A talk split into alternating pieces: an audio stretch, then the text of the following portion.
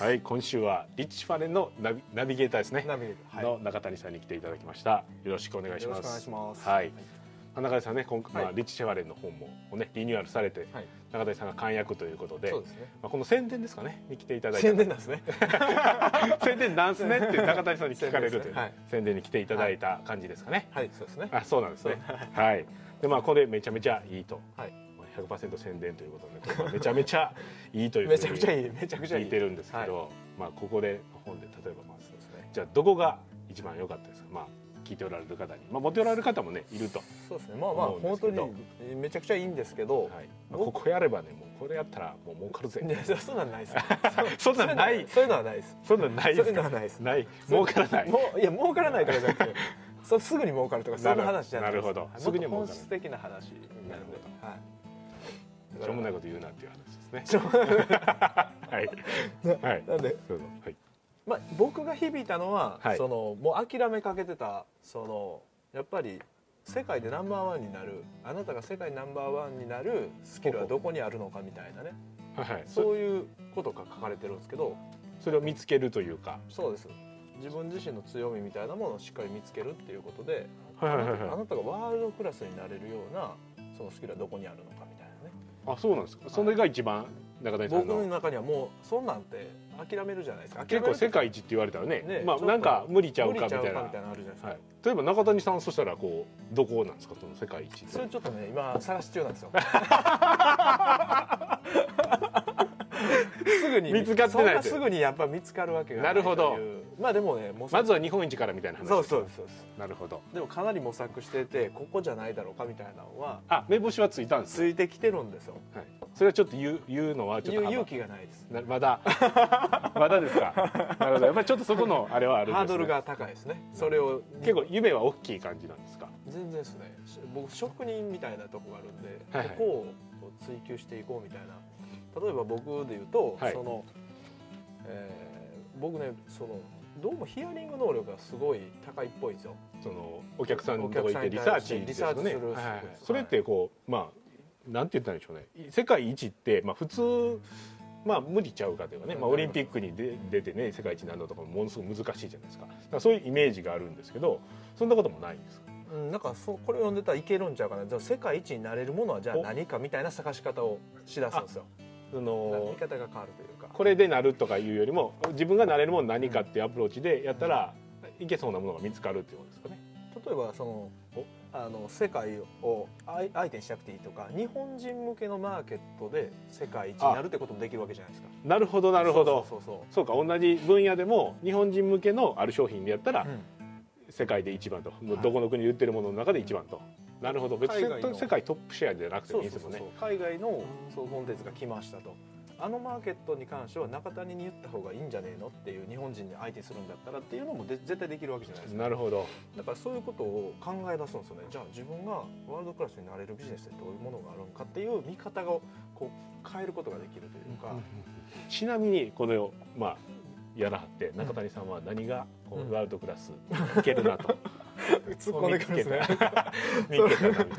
それねあのまあ明らかに自分の強みこれですみたいな恥ずかしいですけどななかなか恥ずかしいですねでもなんか自分と向き合うといろんなことが出てきたりとか、はいはいはいすぐに見つからないんですよこの本にも書いてるようにやっぱ、えー才能と能力っていうものがあってそのもともと持ってる気質う能力ともう後天的についた能力みたいなのがあってでそういうのが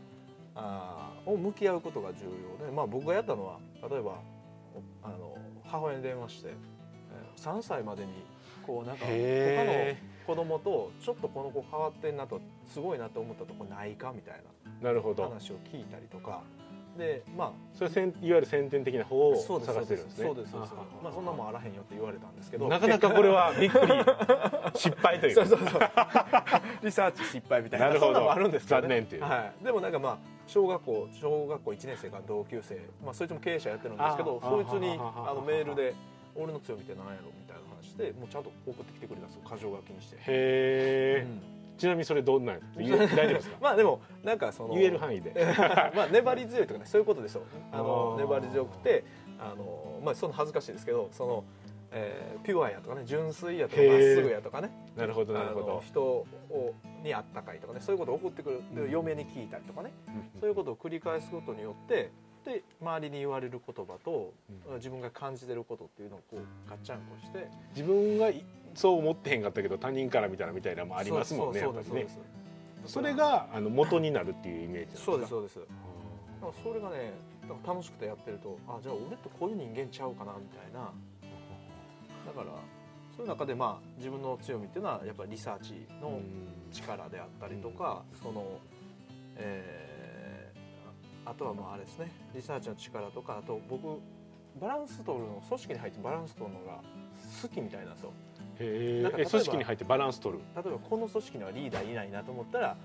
率先してリーダーになりに行ったりとかあ自分がその穴を埋めるみたいなそう感なじでんですすかよへえ明るさが足りへんなってなったらちょっとおちゃらけてみたりとかマジっすか すごいですねそう多重人格みたいな感じですそうねいうのがなんかそうそういうのが好きみたいですねへえだからバランサーというかそのバランスを取るっていうことが結構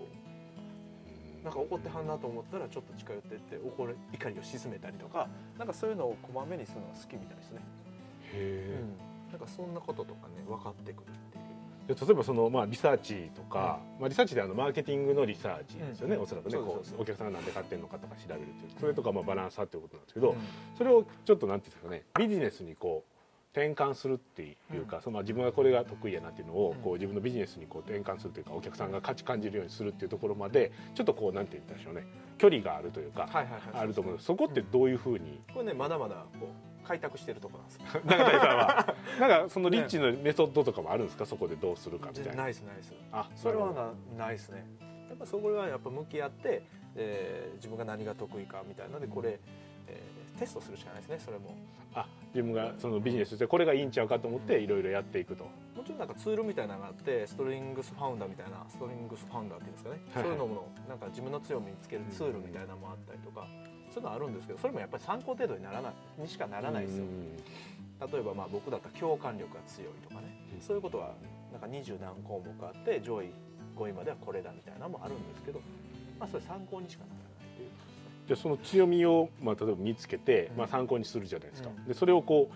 うなんて言ったらいいんでしょうね生かしてビジネス作っていくっていうのはこうどうしたらいっていいかなっていうのが、まあ、結構難易度高いのかなっていう、高いですよねそうですねだからそれをやっぱ自分僕の場合はもうリアルじゃないですかそのお客さんのあーランディングページを作る集客ページを作りますってなった時に、えーお客さんの有料顧客さんにリサーチ入ってそのままフィードバックして、うんえーページを作ったりとかするんでそこはあのできたりとか、うんあとは僕の場合はもう一個強みとしてその人の、えー考えてることとか思ってること欲しいと思ってることを理解する力っていうのが、おおそらく強いんだろうなと思うでそんなんも結局じゃあ山田さんが見込み顧客やとして僕に会いましたはいはいとなった時にそれがお客さんですおね客さんとしはいて、でこう喋ってて、なんかこいつまとえてへんなとか俺そんなこと思ってへんでっていうのを思って繰り返してたら絶対僕おが客ですさねんになってくれないじゃないですかはいはいはいはいはいそういうのは絶対的に強いはずなんですねうんこういうの求めてるでしょみたいなじゃあこれ必要っすねみたいなということはその自分の特徴がそのしどうやったら仕事に生きてるのかっていうのは一緒に仕事してる人とかに聞くとちょっあとめっちゃ早いかもしれないですねそそういうれもやりましたわそういえばあそうですか、はい、7年間一緒に働いてる人に聞いてなんかそういうのも聞いてなんか強みとか感じることありますみたいでな中谷さんのってことですねじゃあその強み見つけてやるっていう時はまあ一つ先天的なものを見つけによってまあお母さんに聞くと、な、っていうのもいいし、まあ、失敗することもあ るし残念ながらね、はいはいはい残念ながら失敗することもあるけど、まあ、やってみるっていうのとか、まあ、小学校からの同級生同の級生に聞くとかね聞いてみるとかあとはなんかあれですかねそのストレングスファインダーやって、うんちょっとこうなんていうんですかテストみたいな感じですかね、適正テストみたいなのやってとかそういうのを参考にして、まあ、仕事の人とかやってる人にどういうふうにそれが生きてるのかって聞いてみてでそれをどうやって自分の、まあ、起業する人やったら、まあ、自分のねどうやって起業そのビジネスプランにどうやって進むのかというとことか、自分の会社で働いてる、まあ、自分の社長さんやったらその自分のビジネスにどうやってより反映しこの強みを反映していくにはどうしたらいいかっていうのを考えていくのがいいっていう感じなんですかね。だからそれを生かしてビジネスする人とそうじゃない人って収益率16倍ぐらいちゃうらしいんですよ16倍ですかリッチ曰くですよなるほどこれ最後にそのすごいいいすごくないですかああですよそれなんで16倍も出るんですかねやっぱり強みうんなるほどなんで16倍もそう強みにはいフォーカスしたら、やっぱり結局28の法則が働いて、はいその、えー、20%の労力で80%利益が出すっていうのを、えーほとんどの人が逆やってるんですよね、どういう逆ですかえーだから、えー、と80%の労力を使って20%の収益がしか上げてないみたいなことをやっていると、うんだからそれが単純に言ったらそれを、え4倍にするわけですね20%しかできてないところをは80%にするから収益も4倍になるからかけることの16倍になるというあ計算なるほど28でその8割やめて、うんその2割ばっかりやったらこの2割が8割の成果出してるからこの2割がぐっと増えたらこう16倍ぐらいになるでしょっとていう考え方ですよねなるほどなでるもほこれみんなやらないですよこんなこと言っても絶対やらないんですけどやったら全然変わりますよ収益がそうそうそうどじゃあ例えばなんですけど、はいその強みを生かした、えー形でこうビジネスやったはって中谷さんがこうパッと思い浮かべてる思い浮かぶとこってどんなところあります出てくるここで今のところ今会社やったって、はい自分その会社の強みをすごく生かしてやってんなっていうふうにほんですごくうまくいってんなっていうようなところってどっかありますか、えっと僕のクライアントのは、えーとハウスクリーニングの会社はいはいがはあいるんですけどこれあのブループリントのセミナーでも話したんですけど、はいそこすごくて家の掃除っていうことですかねあそうですそうです、はいでうまあ売りたいものは別にバックエンドであるんですけどああなるほどはいはいハウスクリーニング会社があってそこの社長の強みは、えー組織を分業して組み立てていくっていう強みがめっちゃあるんですよほだからう一人のセールスマンとしてはそんなに優秀じゃなかったらしいんですよその社社長曰くあそのハウスクリーニングのセールスマンやったって時もあったんですあねったんですよあでもそのトップセールスマンになったことはないけどチーム単位でいつもトップだったらしいんですよあセールスのチームを率いてってことですか、だからそれに集中しへて自分は組織を作ることだけに専念してるんですよーほうで現場のトップは別の人がやってるんですよね、なるほど、はい、それもハウスクリーニングじゃ考えられないような収益体制になってますそこの中身はちょっと言えない言えないですけどその人は そういう時には言えないですそのハウスクリーニングっていうビジネスで、うんまあでも組織を作るっていうのやったらいろんなねビジネスできると思いますけどそれをハウスクリーニングでやったってすごくうまくいってるってことですね例えば普通どれぐらいでそこどれぐらいとかってあるんです多か分ね、えーもう10倍ぐらいの差はついてんじゃないですか収益だけで見てもおー利益率が10倍ぐらい出て10倍るんぐらいですついてんじゃないですかねそれすごいですねすごいです、でそこはその人はまあ一番原原動力になってるのはその強みにフォーカスしてるから出てるってことですねでやっぱり強みにフォーカス今パッと思ったんですけど強みにフォーカスしてるとやっぱりあまり真似されないっていうのもありあますでよねもそれはそうやと思いますねもう自分がその USP になるというかその、うんね、軸になるんで強みになるんで自分って絶対真似できないですもんねで得意なことなんですもんね、はいその人のそれがだからあの小さい規模でビジネスやってる人だったらもう自分を強みを押し出していったら絶対模倣が難しくなるんでそれは絶対的にやった方がいいですよね追いつきにくいですよねなるほど利益も出るし、この強み生かしビジネスすると利益も出るし、差別化もそうでできるし、まあ、差別化できるというか結構長くねはい息長くあんまりすぐ真似されてそうですよねどのこうのっていう慣れないっていうことですねそうなのでその強みのところをやっていった方がいいと、いいですねまあ、これがそうですねここによく考えるパッとねあなたの強みと情熱を生かすはいビジネスの作り方って書いてますもんね、なるほどそういうことが載っているとということです素ね晴らしいですはい 素晴らしいです よ宣伝という、はい、 素晴らしい宣伝できましたということですねうまく宣伝できましたはいで、まあ、こちらのねまあ宣伝ばっかりということで、もう一個なんか宣伝がある もう一個宣伝ありますかねちょっと待ってくださいなねんかあのポッドキャストはいをあそうですね中谷さんが、はいはいな僕がね宣伝してるみたいになってますけど はいもう一個宣伝ありますね、はいあのリッチー・シェフレンのポッドキャストがはいあの新しくできて、まあ、レスこれは今レレススポンスポンスのはいポッドキャストで、リッチ・シェフレンのポッドキャストを、えー、とメインは僕と西野さんでうんやっていくっていう感じのポッドキャストが立ち上がっていくのであ西野がやってるんですね西野さんがやっていただいてるとと中谷さんではい二人でやってるのがいい、なるほはどでそこではもうそれ聞けば自分の強みが見つかってもう、ドーンとビジネスがいくえそんな簡単いかないですよね そればっかりじゃないですか 儲かるしか言わへんの違